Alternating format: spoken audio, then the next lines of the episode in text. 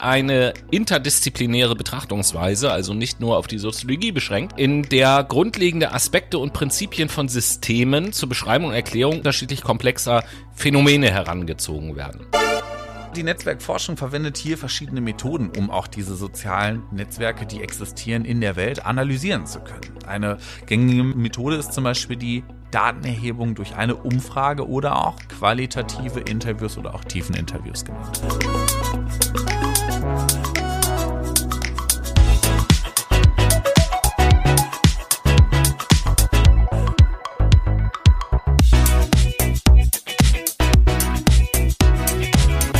malo. Menschen und äh, herzlich willkommen im Juni zu einer neuen Sendung, zu einer neuen Serie, aus einem neuen Land und so weiter und so fort. Wir sind wieder auf Reisen und wir grüßen euch aus Zagreb und äh, dort heiße ich natürlich auch den lieben Noah willkommen. Einen wunderschönen guten Tag, liebe Menschen. Schön hier zu sein.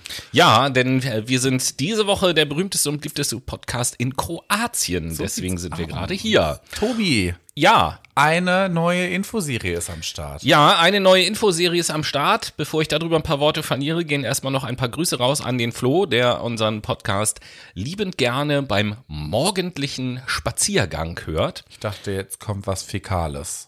Nein. Okay. Äh, das könnte zwar der Titel dieser Sendung nahelegen, aber nein, das hat da gar nichts mit zu tun. Ähm, ja, wir starten heute eine neue Serie, wie wir das in der letzten Sendung schon angekündigt haben. Wird das äh, nicht so sein wie in der Vergangenheit, die Psychologie und die Philosophie-Serie, sondern diese Serie ballt sich zusammen auf den Monat Juni. Wir werden jetzt also vier Sendungen zum Thema Soziologie haben, quasi ein Semester Soziologie in einem Monat machen wir jetzt ja, hier gerade das so. ist also der Crashkurs für Erstsemestler. So sieht das nämlich aus, so kann man das sagen. Wie haben wir das Ganze gegliedert? Ihr wisst, ihr erinnert euch noch an ähm, die Psychologie, die Philosophie, das haben wir ja so ein bisschen äh, historisch, chronologisch, äh, beziehungsweise nach konkreten Fächern hm. getrennt aufgebaut. Das ist in der Soziologie ein bisschen schwierig, haben wir festgestellt, als wir uns da so ein bisschen reingelesen haben, genau. weil Soziologie gar nicht so historisch eindeutig definiert ist wie die Philosophie und gar nicht ganz so eindeutig in Fächer gegliedert ist wie die Psychologie, sondern mhm. dass mehr so ein, so ein Feld ist, mit dem man sich irgendwie beschäftigt. Und wir haben gesagt, wir gliedern das einfach mal in drei Betrachtungsweisen, so kann man es, glaube ich, sagen, oder drei Abstraktionsniveaus. Genau, richtig. Dann werden wir uns noch mit den Grundbegriffen beschäftigen und zum Schluss haben wir noch eine Sendung über den von uns so sehr verehrten Niklas Luhmann als ganz großen bedeutenden Soziologen. Hm. Welche drei Betrachtungsweisen sind denn das? Wir werden heute uns über die Makrosoziologie also unterhalten. Ganz oben betrachtet. Quasi. Genau. Und in der nächsten Woche machen wir genau das Gegenteil und betrachten die Mikrosoziologie. Also ganz tief drin. Mm, ja ganz tief drin oder ganz klein, besser gesagt. Ja, ne? ganz, kleinteiliger schauen wir ganz, das Ganz hm. klein, ganz tief drin, da könnte man auch wieder, naja. Äh, und in der... Sag doch, heute ist Fäkalsprache dran. In der dritten, in der dritten Sendung werden wir uns sowohl über die Mesosoziologie unterhalten, nicht zu verwechseln Misosoziologie, das könnte man essen, aber äh, Meso, Mesosoziologie, das ist quasi ja in der Mitte zwischen Makro und Mikro.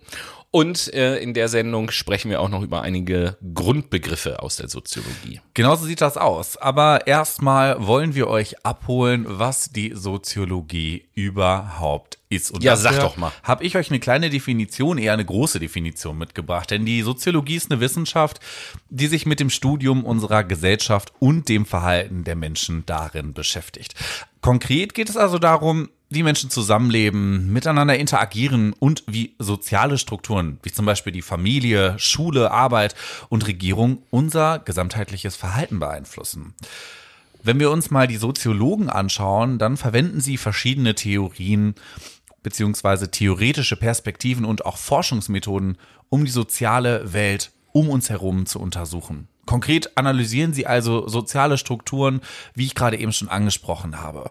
Familie, Bildungssystem, Wirtschaft, aber auch Politik und natürlich auch die Kultur zu guter Letzt darf nicht vergessen werden. Die wird nämlich erforscht bis zum geht nicht mehr und prägt uns Menschen ja ungemein. All das wird untersucht, um die Strukturen und die Einflüsse auf unser Verhalten und die Interaktion zwischenmenschlich zu untersuchen. Das heißt, welche Einflüsse entstehen da eigentlich?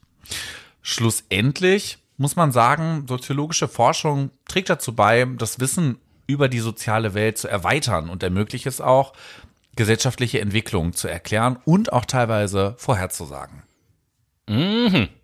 Das klingt ja schon mal spannend und ich will dann mal den Schritt von der Soziologie in die Makrosoziologie machen. Jetzt oh, gern. fangen wir mit der ersten äh, Aufgliederung sozusagen an.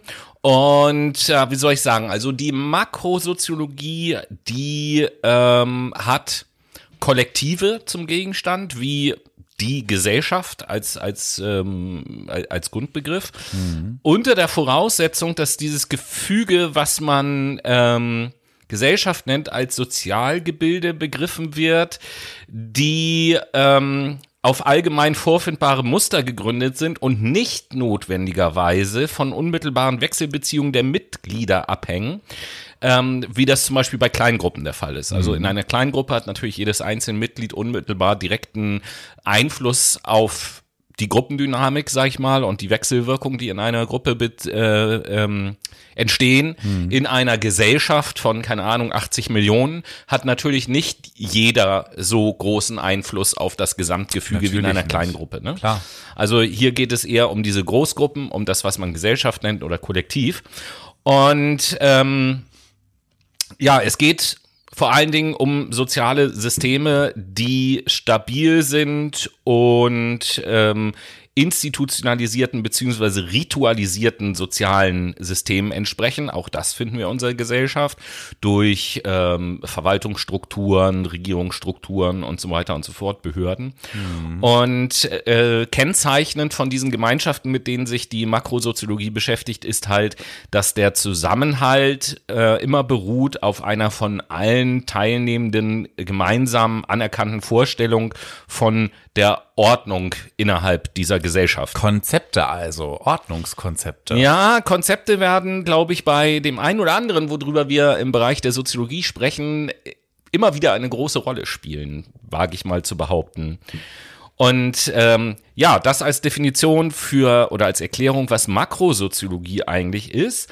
Und jetzt wollen wir uns in der Folge in dieser Sendung mal ein paar Konzepte aus dem Bereich der Makrosoziologie angucken. Genau. Und äh, Noah macht jetzt etwas ganz Fantastisches. Der verbindet nämlich jetzt das erste Mal etwas mit der Soziologie, worüber wir in der Philosophiesendung auch schon gesprochen haben. Es geht jetzt nämlich gewissermaßen auch wieder um Marx, über den wir schon mal in der Philosophie gesprochen haben. Genau. Und äh, wir reden oder Noah redet über die marxistische Soziologie. Richtig. Karl Marx kennt ihr ja alle noch aus unserer Philosophie-Folge über den Kapitalismus oder auch das Wirtschaftserleben ein Stück weit. Ne, also wir bewegen uns wieder, ich glaube, in den frühen 19. 19. Jahrhundert ungefähr. Da hat der gute Herr ja gelebt. Und der, genau, hat die marxistische Soziologie geprägt. Und das ist ein Ansatz innerhalb der Soziologie, der, wie gesagt, auf den Ideen von Karl Marx basiert. Und die untersucht die Gesellschaft und auch soziale Phänomene aus der Perspektive des Klassenkampfes und der sozialen Ungleichheit. Marxistische Soziologen betrachten also die Gesellschaft als ein System, in dem die wirtschaftliche Produktion und auch die Verteilung von Ressourcen die Grundlage für soziale Beziehungen und Machtverhältnisse bildet. Und betonen die Rolle der Arbeiterklasse und des Kapitalismus innerhalb der Gesellschaft. Marxistische Soziologen analysieren dann grundsätzlich, wie soziale Klassen entstehen, wie sie sich gegenseitig beeinflussen und auch wie dies zu Ungleichheit führt. Sie betrachten also Themen wie Ausbeutung, der erwähnte Klassenkampf, Arbeitsbedingungen, aber auch die Rolle der Regierung im Kapitalismus selber.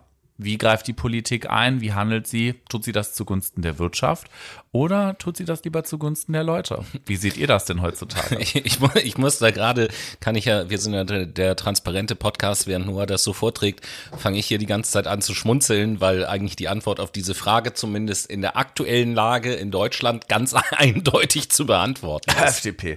ähm, ja. Es geht aber auch um sozialen Wandel und es geht auch ein Stück weit um Revolution.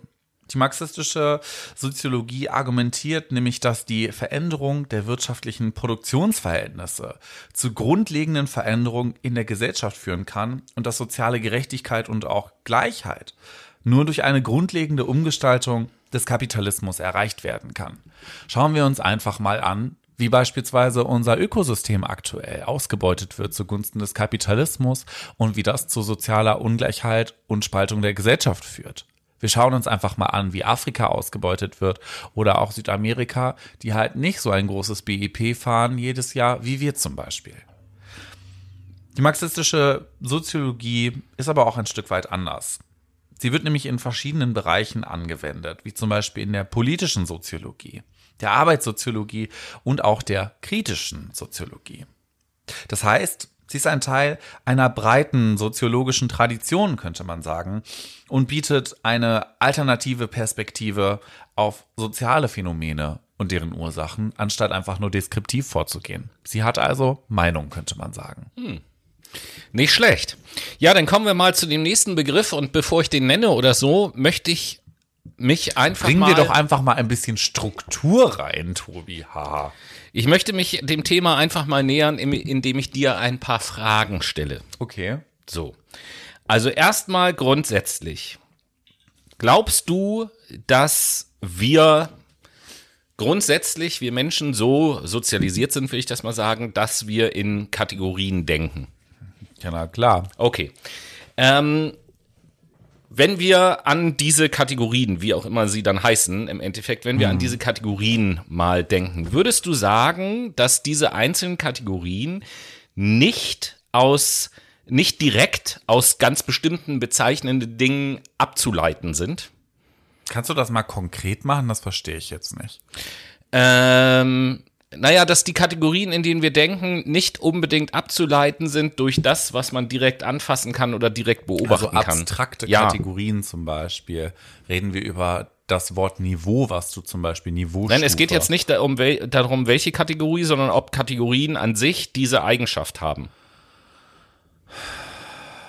Dass sie abstrakt sind. Ja, klar. Okay.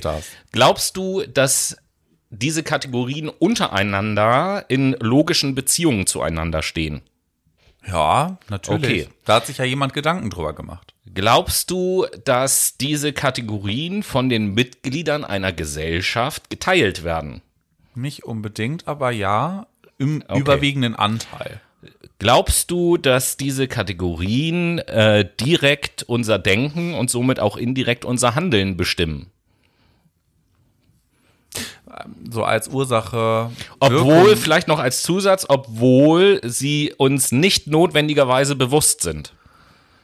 Also unbewusste Abläufe quasi, so Ursache-Wirkungsprinzip mäßig? Nein, also wenn man in einer bestimmten Kategorie über einen Menschen denkt, beispielsweise, dass dann dann das, das Handeln dem Menschen gegenüber beeinflusst. Ja, doch, auf jeden Fall. Ja. Ähm, also wir denken ja immer an Rassismus, klar. Ist nur ein Beispiel. Glaubst du, dass diese Kategorien letztendlich ein Produkt des menschlichen Geistes sind? Ja, natürlich. Und glaubst du, dass die einer universalen Logik unterliegen? Nein. Schade. Weil ansonsten wärst du nämlich ein Strukturalist. Das okay. sind nämlich so sieben ähm, sieben Prämissen quasi oder sieben Zusammenhänge, von denen die sogenannte strukturale Theorie ausgeht. Ah. Und viel tiefer will ich da auch gar nicht eintauchen, weil wir über den Strukturalismus nämlich schon in der ähm, Philosophie-Serie geredet Spannend, haben. Dass es so Fragen äh, dazu gibt. Da hatten wir Levi Strauss, ähm, der nämlich gesagt hat, dass Strukturen nicht beobachtbar sind, dass sie Abstraktionen sind, die die Beziehung von Kategorien beschreiben. Und das sind überhaupt keine Fragen. Hier, ich habe nur so einen schlauen Text gefunden, der da lautet, die, die strukturale Theorie geht davon davon aus, dass die Kategorien, in denen wir denken, nicht aus bezeichneten Dingen direkt abzuleiten sind, in logischen Beziehungen zueinander stehen, von den Mitgliedern einer Gesellschaft geteilt werden, direkt unser Denken und somit indirekt auch unser Handeln bestimmen, obwohl sie uns nicht notwendigerweise bewusst sind und letztlich als Produkte des menschlichen Geistes einer universalen Logik unterliegen. Mhm. Das ist die Definition von Strukturalismus. Ja, also ich meine, grundsätzlich habe ich mich, oh Gott, ich muss kurz gehen. Eigentlich habe ich mich ja auch widersprochen, weil ich meinte, ähm, dass halt überwiegend der, der überwiegende Anteil an Menschen denkt, dass halt diese Eigenschaften von Kategorien zusammenhängen und auch eine Struktur ergibt. Dadurch wäre es ja teilweise universal.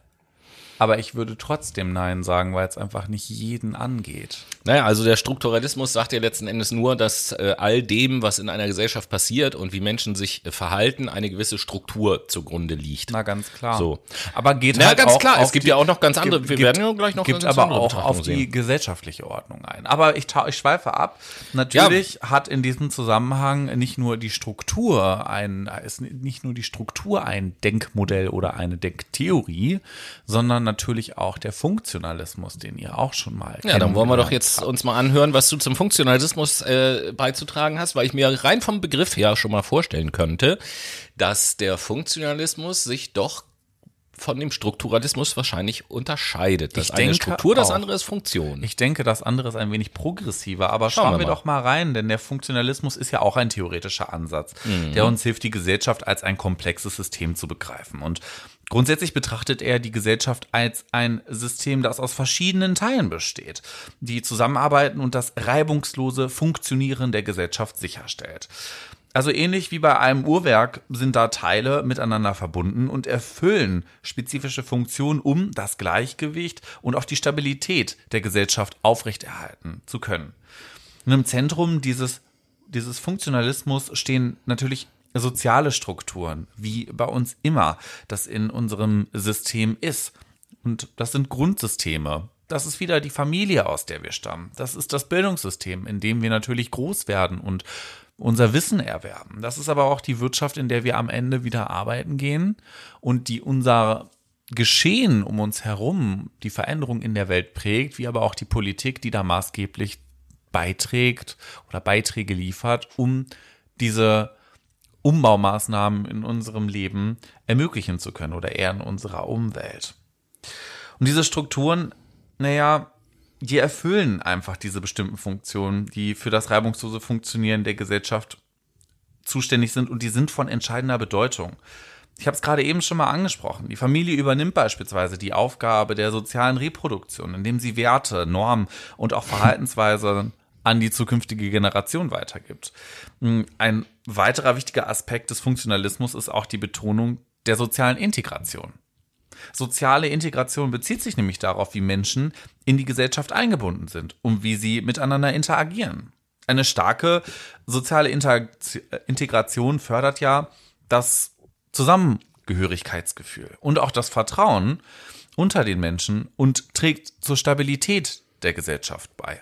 Wir schauen uns einfach nur mal an, wie unterschiedlich Menschen sind. Alleine beispielsweise vom Gehalt, was sie monatlich auf ihrem Konto haben. Das alleine strukturiert uns ja auch schon in unserem Lebenssystem, wie viel Teilhabe wir in der Gesellschaft haben können, was wir machen können und was nicht. Ich denke an das Hartz-IV-Empfängerkind, was halt nicht mit auf Klassenfahrt Bürgergeld, kann. Bürgergeld, Bürgergeld. Quasi. Soziale Institutionen erfüllen dann natürlich auch im Funktionalismus spezifische Funktionen, um dieses reibungslose Funktionieren der Gesellschaft sicherstellen zu können. Das Bildungssystem beispielsweise hat ja auch die Aufgabe, Wissen und Fähigkeiten zu vermitteln, um die zukünftigen Bedürfnisse der Gesellschaft zu erfüllen. Und auch die Wirtschaft sorgt für die Produktion von Gütern und Dienstleistungen, um den Lebensunterhalt der Menschen sicherstellen zu können. Natürlich gibt es auch Kritikpunkte am Funktionalismus. So ist es natürlich immer. Es gibt immer ein Veto oder ein Pro oder ein Contra. Einige argumentieren zum Beispiel, dass er die soziale Veränderung vernachlässigt und zu statisch ist. Dennoch haben spätere soziologische Ansätze wie der Konfliktansatz den Funktionalismus erweitert und auch ergänzt. Und sie betonen die Bedeutung von sozialen Konflikten und Machtungleichgewichten in der Gesellschaft.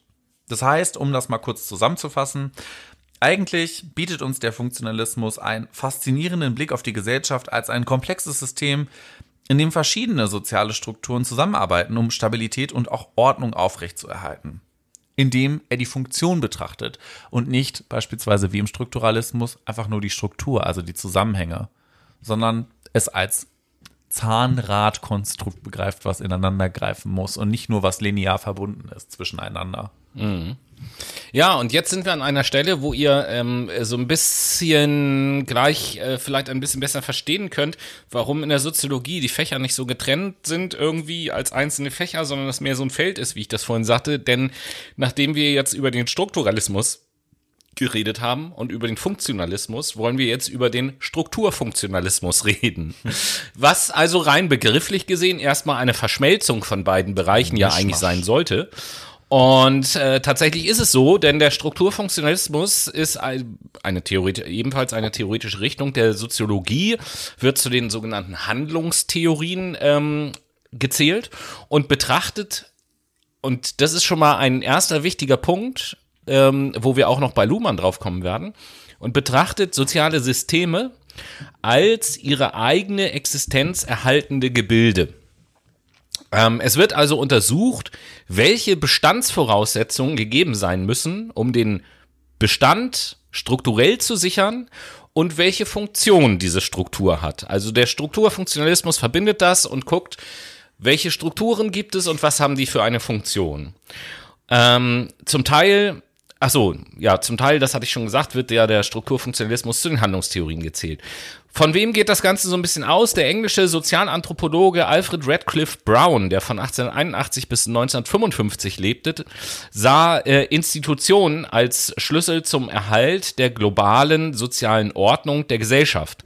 Dabei ging er von der äh, Analogie zu den Organen des Körpers aus, wie sie als Funktionalismus in der zweiten Hälfte des 19. Jahrhunderts in den USA philosophisch entstanden war.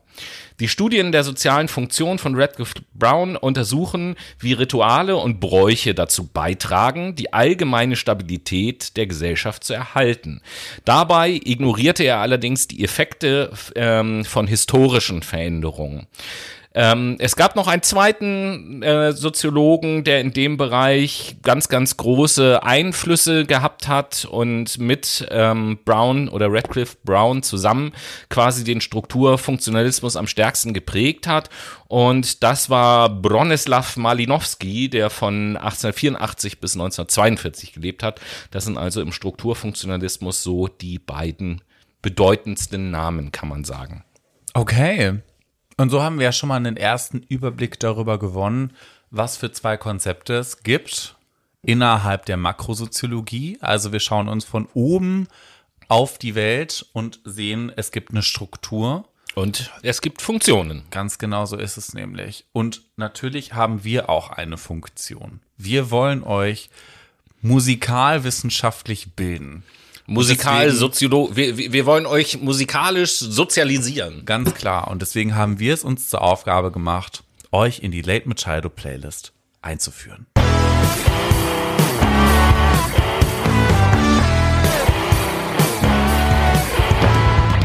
Unser bildungspolitischer Auftrag ist es hier, euch musikal-soziologisch zu erziehen. Und deswegen haben wir euch äh, oral zu versorgen. Den wolltest du jetzt auch unbedingt bringen, ne? Natürlich. Naja, okay, gut. Also, deswegen haben wir es uns zur Aufgabe gemacht, euch die Late Machado Playlist zu vermitteln. Das Und ist unsere Playlist von uns für euch. Die findet ihr auf Spotify, indem ihr in die Suchfunktion Mann! Jetzt darf ich noch nicht mal mehr danach fragen, wo man die findet. Nein! Indem ihr in die Suchfunktion Late Machado eingibt, das äh, äh bitte bei Late nicht vergessen. Und ihr könnt uns natürlich auch auf Instagram folgen. Besser, besser. Dann geht ihr äh, auf die Highlights und auf den Ordner Wichtige Links und Playlist und klickt oben links auf Playlist öffnen. Und damit frage ich dich mit Glanz und Gloria, Tobi. Was setzt du auf die Late Machado, Late Machado Playlist diese Woche? Wow.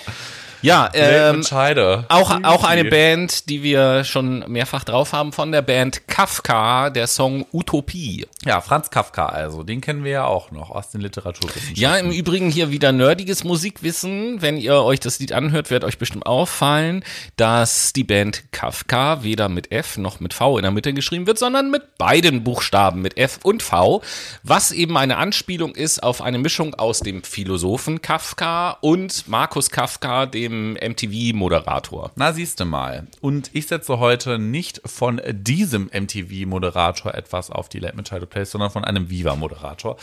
Damals zumindest. Klaas Häufer Umlauf hat ja die Band Gloria und ich setze diese Woche den wunderbaren Song Endlich kombinieren auf die Late Machado Playlist. Und damit sind wir auch im zweiten Teil unserer Soziologie-Serie über die Makrosoziologie angekommen.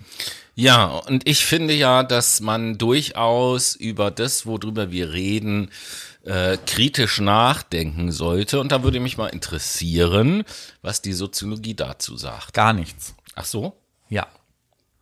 Nein. Sie hat natürlich eine eigene Theorie dafür, nämlich die kritische Theorie. Das ist eine Theorie innerhalb der Soziologie, die sich mit der Analyse von Macht, Herrschaftsstrukturen und natürlich auch gesellschaftlicher Ungerechtigkeit befasst.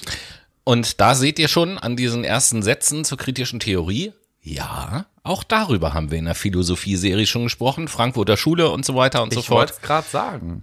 Sie wurde nämlich von den Philosophen und Soziologen Ach. der Frankfurter Schule entwickelt in einer Gruppe von Denkern, die in den 1920er und 30er Jahren in Deutschland aktiv waren.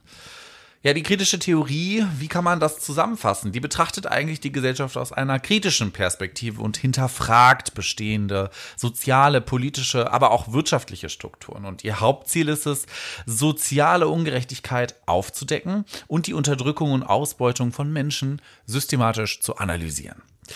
Die kritische Theorie untersucht nämlich die zugrunde liegenden Machtbeziehungen und ideologischen Mechanismen, die soziale Hierarchien aufrechterhalten. Sie befasst sich also hier mit Themen wie Klassenungleichheit, Geschlechterungleichheit, Rassismus, Diskriminierung und anderen Formen der sozialen Unterdrückung. Ich erinnere mich da zum Beispiel an die Freundin von Rousseau war das, glaube ich, oder? Die äh, nee, Bouvier, die, ja, die Bouvier war das doch, die auch den Feminismus beispielsweise ein Stück weit voranbrachte und ähm, auch zu der Zeit der Frankfurter Schule aktiv war. So glaube ich zumindest mich daran zu erinnern.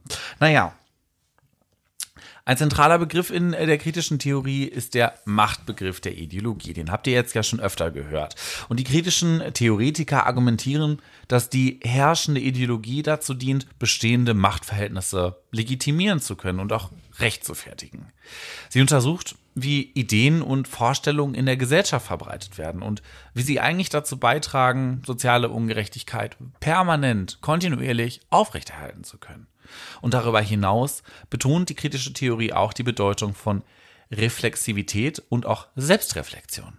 Also, sie ermutigt dazu, die eigenen Annahmen und auch Vorurteile zu hinterfragen und die gesellschaftlichen Strukturen kritisch zu hinterfragen und zu analysieren. Indem man sich nämlich bewusst wird, wie Macht und Ideologien wirken, kann man zur Veränderung und Transformation von sozialen Verhältnissen beitragen. Die kritische Theorie hat also hier auch wieder eine breite Anwendung in verschiedenen Bereichen, wie der politischen Soziologie, der Kulturtheorie, aber auch der Geschlechterforschung und der postkolonialen Theorie.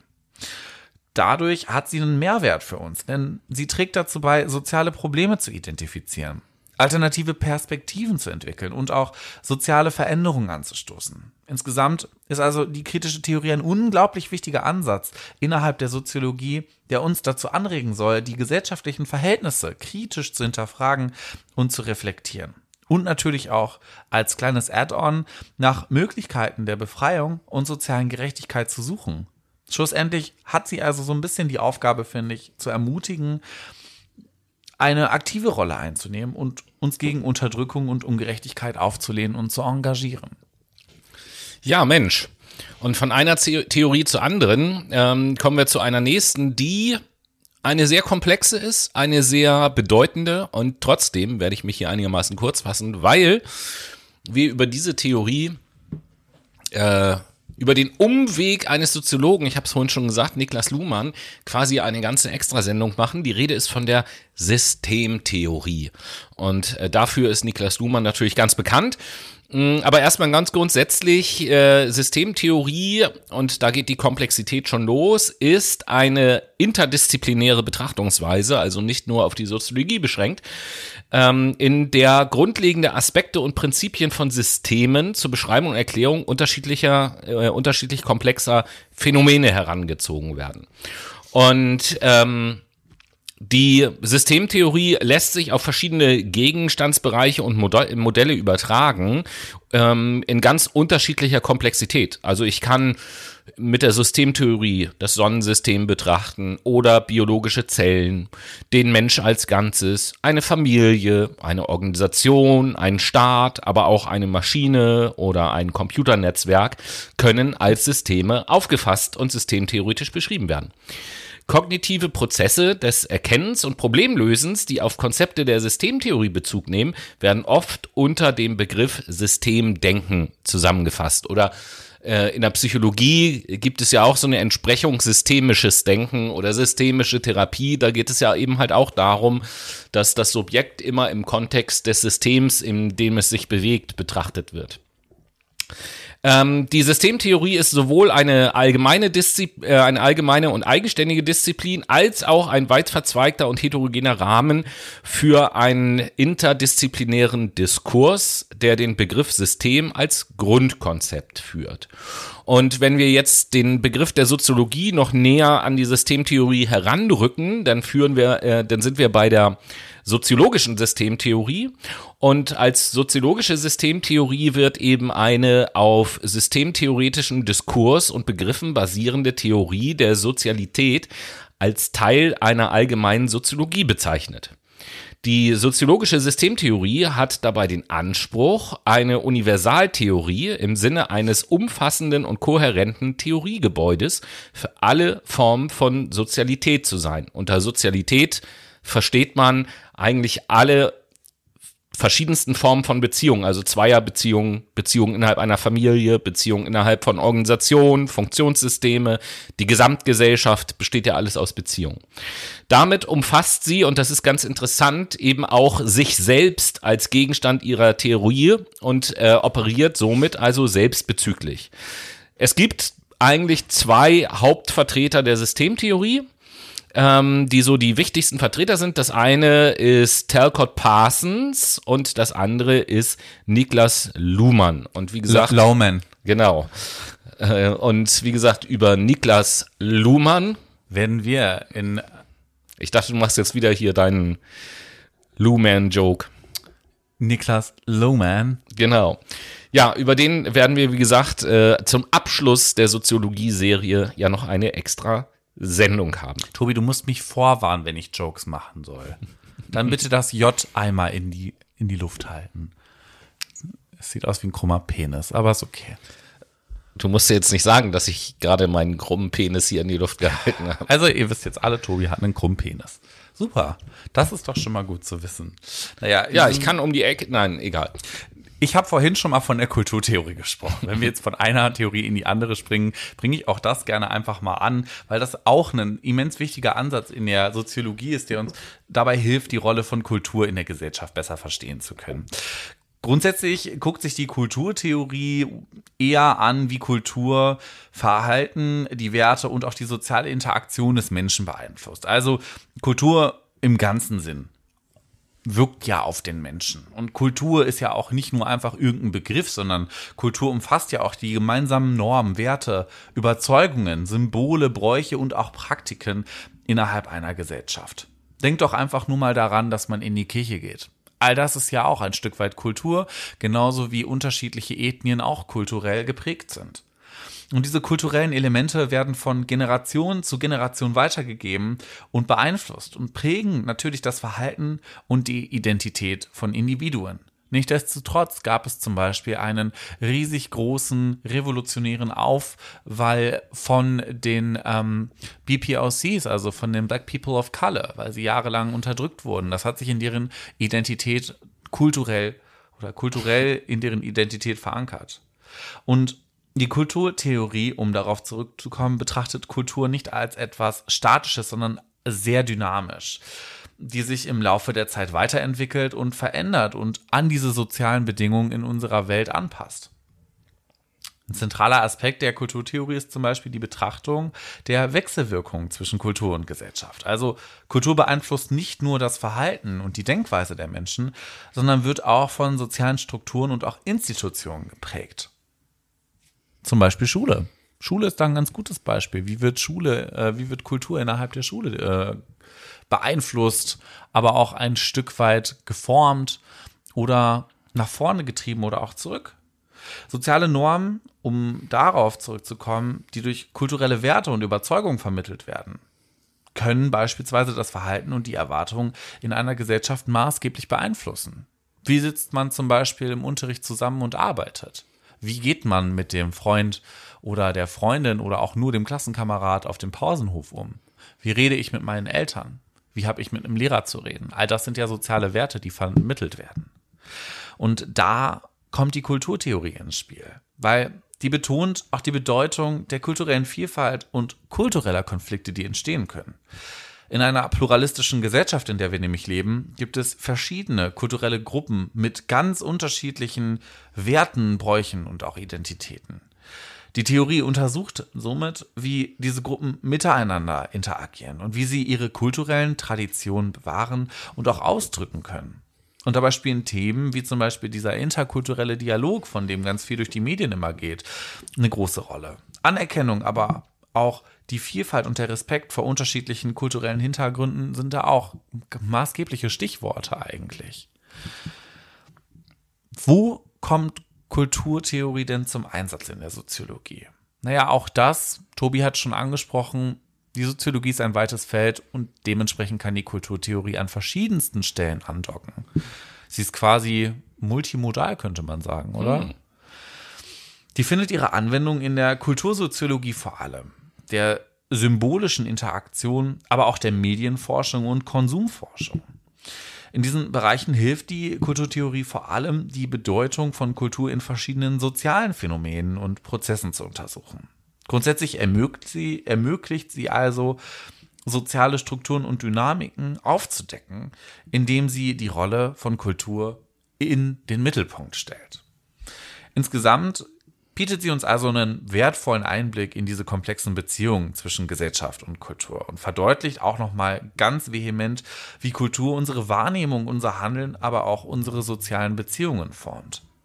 Indem wir die kulturellen Dimensionen der Gesellschaft untersuchen, können wir also ein umfassenderes Bild von sozialen Prozessen und Dynamiken erhalten und wie sie uns beeinflussen, jetzt, in der Vergangenheit, aber auch in der Zukunft und wie sie grundsätzlich auf das ganze Gesellschaftssystem einwirken kann. Mhm. Wenn wir mhm. ein besseres Verständnis für die Kultur von uns entwickeln, können wir uns auch viel besser mit anderen Menschen austauschen darüber. Mhm. Und es geht mir die ganze Zeit schon durch den Kopf, so kleine Abschlussdiskussion, bevor wir zu der nächsten Playlist kommen. Du hast gerade eben, als du über die ähm, Kulturtheorie gesprochen hast, erzählt von, ich glaube, die Abkürzung wäre dann ja BPOC, Black People of Color. Was habe ich du? gesagt? BOPC? Nein, nein, nein. Du, du hast das, glaube ich, richtig gesagt. Ja, BPOC, Black Person of Color. So. Ja. Ähm, Gibt es denn, weil ich, ich habe ja immer so, das liegt vielleicht auch an meinem Alter, ich habe ja manchmal immer so Probleme mit so Abkürzungen und den Erweiterungen davon. Also POC kenne ich, das gibt's ja schon lange. Person of Color. Und äh, jetzt durch die Erweiterung BPOC gibt's ja auch noch andere Erweiterungen. BIP, äh, BIPOC zum Beispiel, BIPOC, ja. Black weil, Interracial Person of Color. Weil ich mir jetzt gerade die Frage stelle, was ist da los, rein sprachlich gesehen? Weil ich mir sag, POC, wenn ich richtig informiert bin, dieser Begriff ist überhaupt aufgetaucht, damit wir die Begriffe wie schwarz und weiß und keine Ahnung halt nicht mehr benutzen. Und jetzt Weil heißt sie es, kulturell rassistisch Genau, und jetzt heißt es auf einmal Black People of Color. Das ist doch wieder genau das Gleiche. Naja, es Dass man da jetzt doch wieder die, die Nein, Differenzierung nach Farben nee, macht. Auch nicht. Also. Ja, aber Moment. Mir geht es um das rein Sprachliche und genau mhm. das wird da mhm. transportiert. Ja, Sprache ist aber auch ein äh, sehr machtvolles Instrument, muss man sagen. Ja, eben, und deswegen sehe ich das ja so kritisch. Ich finde es zum Beispiel wichtig, dass diese Begrifflichkeit geformt wurde, weil wir uns immer als wir Deutschen oder die Franzosen oder die Dänen beispielsweise schimpfen, aber das sind immer nur die Schwarzen gewesen, zum Beispiel. Es war nie der Afrikaner, der Ghanese, der Nigerianer ja. zum Beispiel, der Südamerikaner, irgendwie so, sondern es und jetzt war immer tauchen die Schwarzen Schwarze. wieder auf. So, und Ähm, natürlich will man, das ist auch ein Stück weit, glaube ich, Vermeidung, einfach sich das die ganze Zeit reinzuziehen, weil dieser Begriff über Jahrhunderte gefühlt Ja. missbraucht wurde. Und wenn man sich dadurch eine Identität schafft, um besser klarzukommen und man dadurch einfach ein entspannteres interkulturelles Umfeld formen kann, finde ich das völlig okay. Mich stört's nicht. Ja, aber ich verstehe mir die Frage, warum ich nicht sagen darf, ein Schwarzer, aber obwohl ich sehr äh, wohl sagen darf, ein äh, schwarzer äh, farbiger. Weil das ist ja die deutsche Übersetzung von Black People of Color oder Person of Color. Ja, aber ich finde auch Englisch hat nochmal eine unterschiedliche Bedeutung. Also im Englischen ist es nicht so emotional aufgeladen, wie es beispielsweise im Deutschen der Fall ist. Du Ja, aber jetzt- dir einfach nur stell dir doch einfach nur den Alman Achim vor. Ja, ne, ne. Im Darum geht's. Ich, kann mir doch, ich weiß das doch Schwarze. alles, aber ich finde das Ja. kritisch, dass man immer so darüber diskutiert, dies darf man nicht mehr sagen, das darf man nicht sagen, aus den und den Gründen, die auch alle nachvollziehbar sind, das will ich ja überhaupt gar nicht in Frage stellen. Ja. So, dann werden neue Begriffe äh, entwickelt, wie POC zum Beispiel, Ja. und dann dauert es nicht lange, dann taucht auch da wieder eine Differenzierung auf äh, zwischen Schwarz und was weiß ich, was es noch für Möglich, Differenzierung ja. gibt, was ja dieses ganze Konzept eigentlich ad absurdum führt, weil wir jetzt theoretisch wieder an demselben Punkt sind wie vorher, weil so eine Idioten jetzt beispielsweise sich hinstellen können und sagen können, ja gut, jetzt sage ich nicht mehr schwarzer, sondern halt schwarzerfarbiger, wenn ich das auf Deutsch übersetzen möchte. Macht aber keiner zum Glück und ist auch ziemlich dämlich, das da wäre ich mir nicht so sicher, ob nicht Also- irgendwelche AfD-Fuzis äh, das dankbar das, entgegennehmen. Die, sorry, aber Tobi, die nehme ich auch nicht ernst und das ist für mich persönlich kein Teil der Gesellschaft. Das ist Abschaum für mich. Ganz, also da differenziere ich nicht, da bin ich nicht demokratisch, da bin ich einfach biased. Ja, Fertig. sehe ich halt anders. So, ich sehe das zum Beispiel so. Und ich finde, das ist natürlich auch etwas, warte mal, das ist natürlich etwas, was die von sich aus geformt haben, von sich aus. Sie haben sich dieses Label übergestülpt und gesagt, wir möchten uns so nennen, weil wir das gemeinschaftlich beschlossen haben. Aber wir haben uns damals hingestellt, mit dem Zeigefinger auf die gerichtet und gesagt, das sind die Schwarzen. Wenn, wenn, Keiner nennt uns Weiße. Wenn Weißt die, du, wenn die? AfD, wenn die AfD und ihre Wähler aktuell bei knapp 20 Prozent sind und du dich hinstellst, sagst, ein Fünftel der Bevölkerung von Deutschland kann ich nicht ernst nehmen, ähm, schwierig. Das habe ich nicht gesagt. Da musst Ja, du, hast, du, mal, du hast nein, gesagt, das habe ich nicht gesagt. Du hast gesagt, ich, die nein. AfD nehme ich nicht ernst. Die AfD als politische Fraktion nehme ich nicht ernst.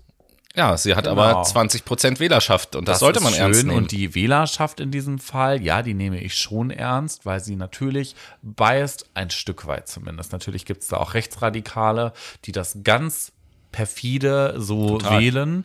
Aber es gibt auch einfach viele Menschen, die verunsichert sind und durch diese Propaganda reingezogen werden in dieses Konglomerat vom AfD-Schwubbelscheiß. So, So, muss man das auch sehen. Aber endlich um haben wir uns mal wieder gefetzt in der ich Sendung. habe, ich habe gesagt, die AfD als Partei kann ich nicht ernst nehmen im Zusammenhang mit, wenn sie sich da hinstellt und sagen würde, ein, was hast du gesagt, ein schwarz, BPOC. ja, eine schwarze Person. Schwarze farbige Person, weil Black People of Color. Ja, eine schwarz gefärbte Person quasi. Also wie gesagt, wenn das ein AfD-Politiker macht, dann finde ich das witzlos, dann ist das populistisch. Wenn nicht sogar rechtspopulistisch. da kann ich jetzt mal die Frage stellen, äh, was, was AfD-Politiker machen, ist nicht populistisch. So, und ich, das ist halt für mich nicht seriös, das ist für mich Bullshit. Ist ja auch egal. Leute, herrlich. jetzt wurde es wieder politisch zwischen Tobi und mir. Wir lieben es. Und dementsprechend ähm, können wir jetzt auch ein bisschen musikpolitisch wieder rangehen, euch musiksoziologisch quasi sozialisieren. Deswegen viel Spaß in der Late Machado Playlist.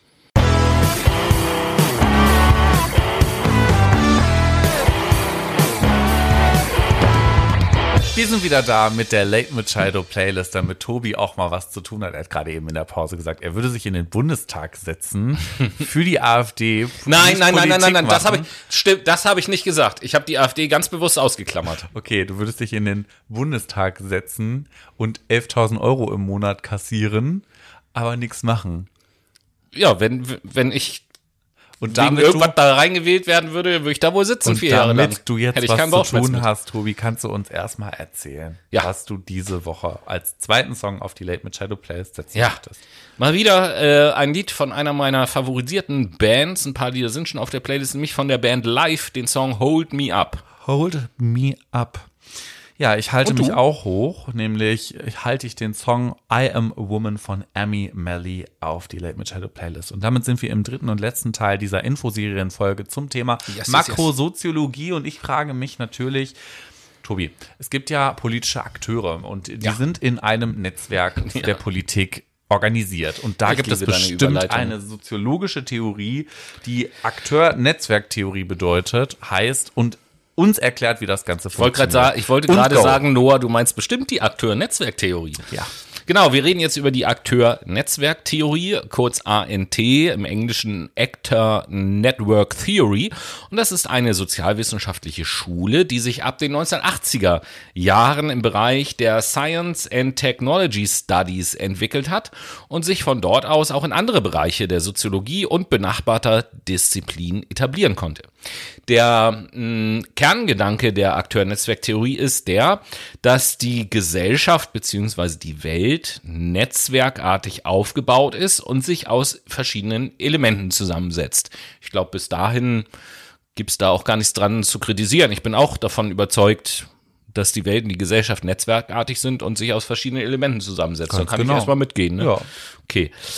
Dieser Zusammenschluss unterschiedlicher Elemente zu mehr oder weniger kohärenten Akteuren wird von der Akteur-Netzwerk-Theorie als der zentrale Untersuchungsgegenstand der Soziologie gesehen. Sie identifiziert ähm, das Soziale mit Assoziationen, die sich zwischen verschiedenartigen oder auch heterogenen Entitäten entfalten können. Ähm, die maßgeblichen Beiträge, äh, theoretischen Beiträge zur Akteur-Netzwerk-Theorie wurden vor allem von äh, Michel Callan, John Law und Bruno Latour ausgearbeitet, äh, häufig zusammen mit anderen Vertretern der Science and Technology Studies und Vertretern anderer akademischer Disziplin. Die Akteur-Netzwerk-Theorie wurde zunächst entwickelt, um wissenschaftliche und technische Innovation zu erforschen und zu erklären. Aber sie hat sich zu einer umfassenden soziologischen Theorie und Forschungsmethode eben entfaltet. Diese Theorie wurde dadurch bekannt, dass sie im Gegensatz zu den meisten sozialen Theorien das Soziale nicht als etwas ansieht, das zwischen den Menschen entsteht, sondern die Beteiligung nichtmenschlicher Entitäten hervorhebt. Die Methode kann als material semiotisch bezeichnet werden, das erkläre ich gleich noch genauer. Das bedeutet nämlich, dass die Verbindungen, ähm, dass sie die Verbindung aufzeigt, die ebenso materiell, also zwischen Dingen, als auch semiotisch, also zwischen Konzepten bestehen. Die Theorie geht davon aus, dass viele Verbindungen sowohl materiell als auch semiotisch sind. Zum Beispiel bezieht der Interaktionsraum einer Universität Studenten, Dozenten sowie deren Ideen ebenso ein wie Technologien, zum Beispiel Stühle, Tische, Tafeln, Laptops und Stifte. Zusammen bilden sie dann ein einziges Netzwerk namens Universität. Die ANT versucht nun zu erklären, wie materiell-semiotische Netzwerke zusammenkommen, um als Ganzes zu handeln.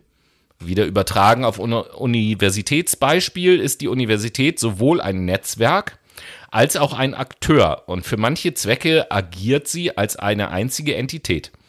Als ein Teilaspekt hiervon betrachtet die ANT explizite Strategien, die dazu dienen, verschiedene Elemente zusammen in ein Netzwerk zu integrieren, damit sie nach außen hin ein als ein kohärentes Ganzes erscheinen.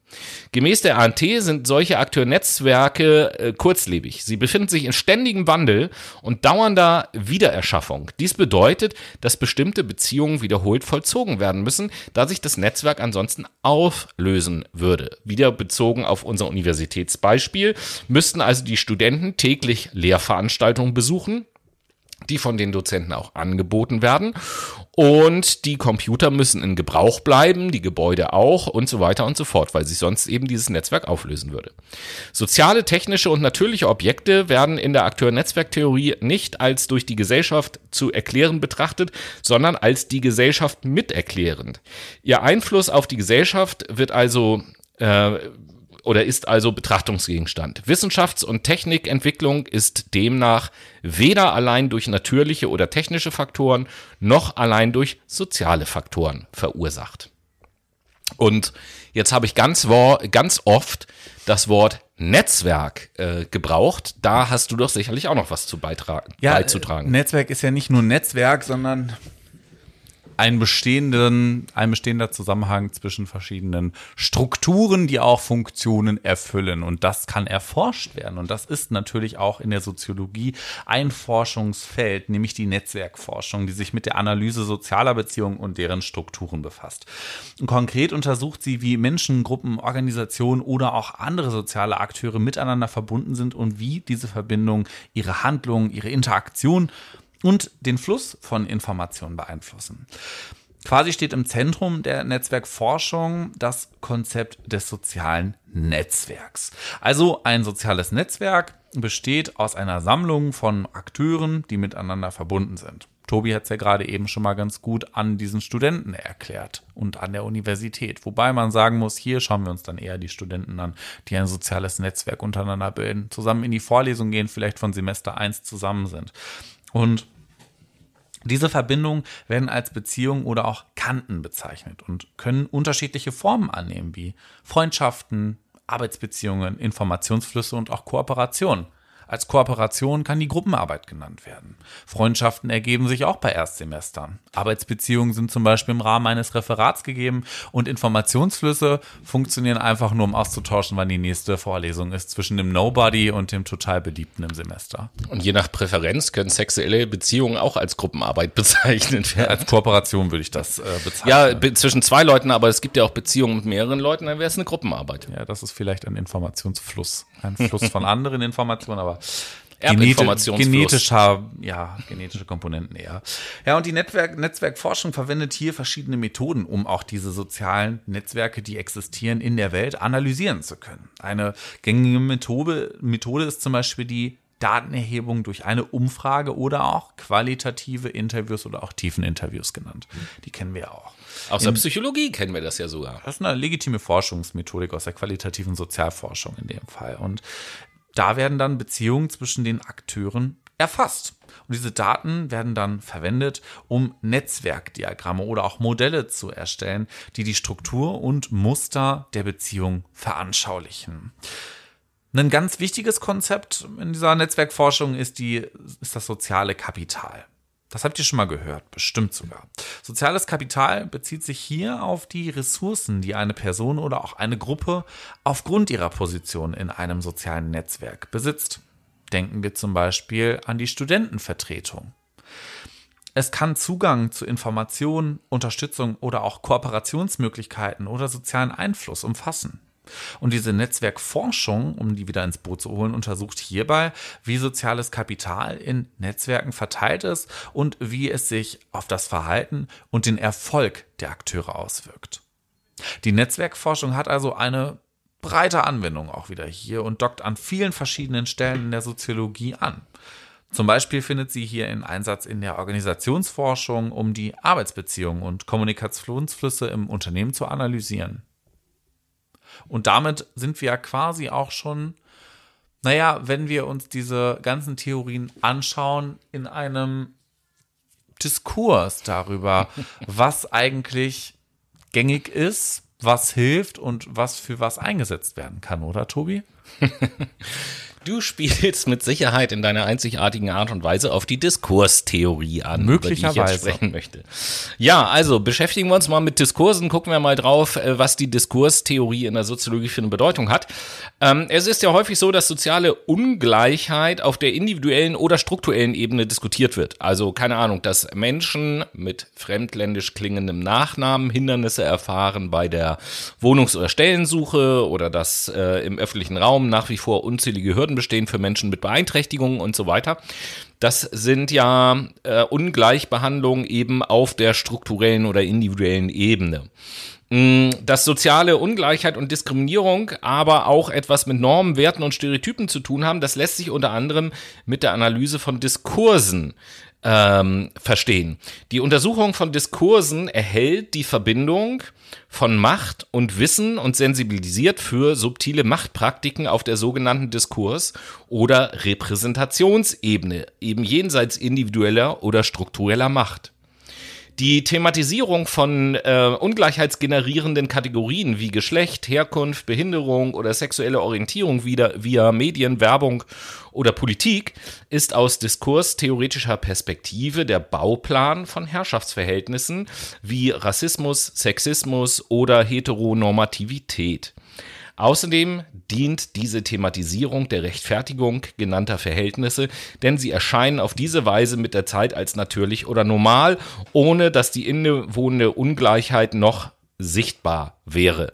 Das sehen wir teilweise ja auch, wenn wir jetzt in die Medien schauen und uns Talkshows angucken, ähm, dass es da manchmal Vertreter gibt, die über bestimmte kritische Themen so reden, dass es ganz normal ist. Und je häufiger darüber geredet wird und je häufiger wir hören, dass es ganz normal ist, desto eher glauben wir natürlich auch, dass das ganz normal ist. Ja, was gibt es noch dazu äh, zu sagen? Die äh, Diskurstheorie macht deutlich, dass Herrschaftsverhältnisse beständig neu verhandelt, produziert und reproduziert werden, also auch historisch wandelbar sind. Äh, Vorstellungen vom richtigen Leben oder von Gut und Böse, von Mann oder Frau, von Sexualität oder sonstigen Dingen werden von und in Diskursen geprägt. Und diese Diskurse erhalten durch eben diese kollektive Sinnerzeugung ihre Macht. Also Diskurse sind etwas sehr Wirkmächtiges.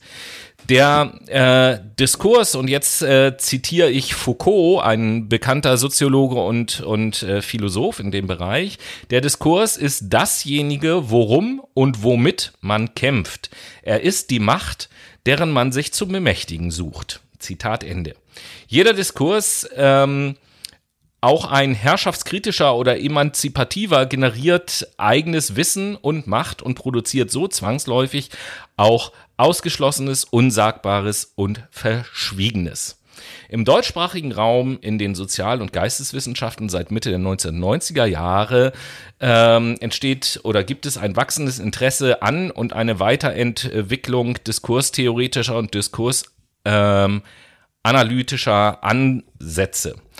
Also in den 90er Jahren oder vor den 90er Jahren entstanden, in den 90er Jahren richtig groß geworden, ist also die Diskurstheorie eine Theorie, die öffentliche Diskurse analysiert und versucht, die dadurch entstehenden Machtstrukturen und gleichzeitig auch die dahinterliegenden Machtstrukturen zu analysieren. Ganz klar, also ein wenig kommunikationspsychologisch auch angehaucht, würde ich Ja, behaupten. unbedingt, unbedingt. Und schaut sich natürlich, ich glaube auch in der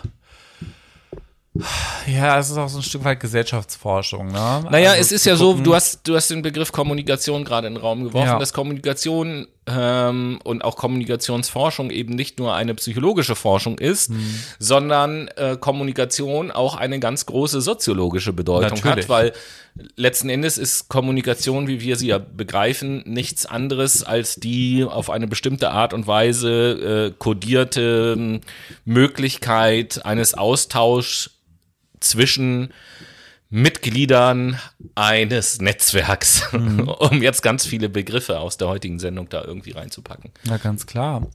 Dementsprechend hoffen wir, dass wir den Diskurs ein wenig anheizen konnten in eurem Kopf, um nachzuvollziehen, wie so die Grundmechanismen in der Makrosoziologie sind, beziehungsweise was eigentlich so vorherrschende Theorien sind, wenn man sich die Welt quasi oder die Gesellschaft aus der Satellitenperspektive anschaut. Oh, das ist ein sehr schönes Bild Und mit der Satellitenperspektive. Wir versuchen natürlich nächste Woche mehr reinzuzoomen in Also- diese Gesellschaft. wir, wir wechseln in der nächsten Woche vom Satellit zur Lupe quasi. Oder zum äh, Mikroskop, könnte man Ja, sagen. das wollte ich jetzt nicht sagen, weil da das Wort Mikro ja schon drin steckt. Wäre aber eine gute Überleitung gewesen. Und deswegen schauen wir uns nächste Woche ja die Mikrosoziologie an. Und da könnt ihr euch schon mal gespannt drauf sein. Genau, wir hoffen, dass äh, diese erste Sendung zum Thema Soziologie vielleicht eure Neugier an dem Fach geweckt hat. Und äh, insofern beschäftigt euch ruhig ein bisschen damit, denn die Soziologie ist ja eben halt die Wissenschaft, die sich mit unserem Zusammenleben beschäftigt, kann man, kann Vollkommen. man ja so sagen. Ganz klar, so ist es nämlich. Und wir hoffen, dass ihr euch äh, auch ähm, im Laufe der Woche vielleicht ein bisschen reflektiert und das mal nutzt, was ihr jetzt quasi so an Wissen mitgenommen habt. Und schreibt uns doch einfach auch mal, jeden Tag, ich stelle mich jeden Tag vor den Spiegel. schreibt doch einfach mal in die Kommentare des nächsten Posts, wie euch vielleicht die Welt jetzt ein Stück weit anders vorgekommen ist, dadurch, dass ihr gewisse Strukturen und Funktionen könnt. Ja, und in diesem Sinne machen wir jetzt auch Schluss, weil ich muss groß. Ich auch. Bis dahin, ciao.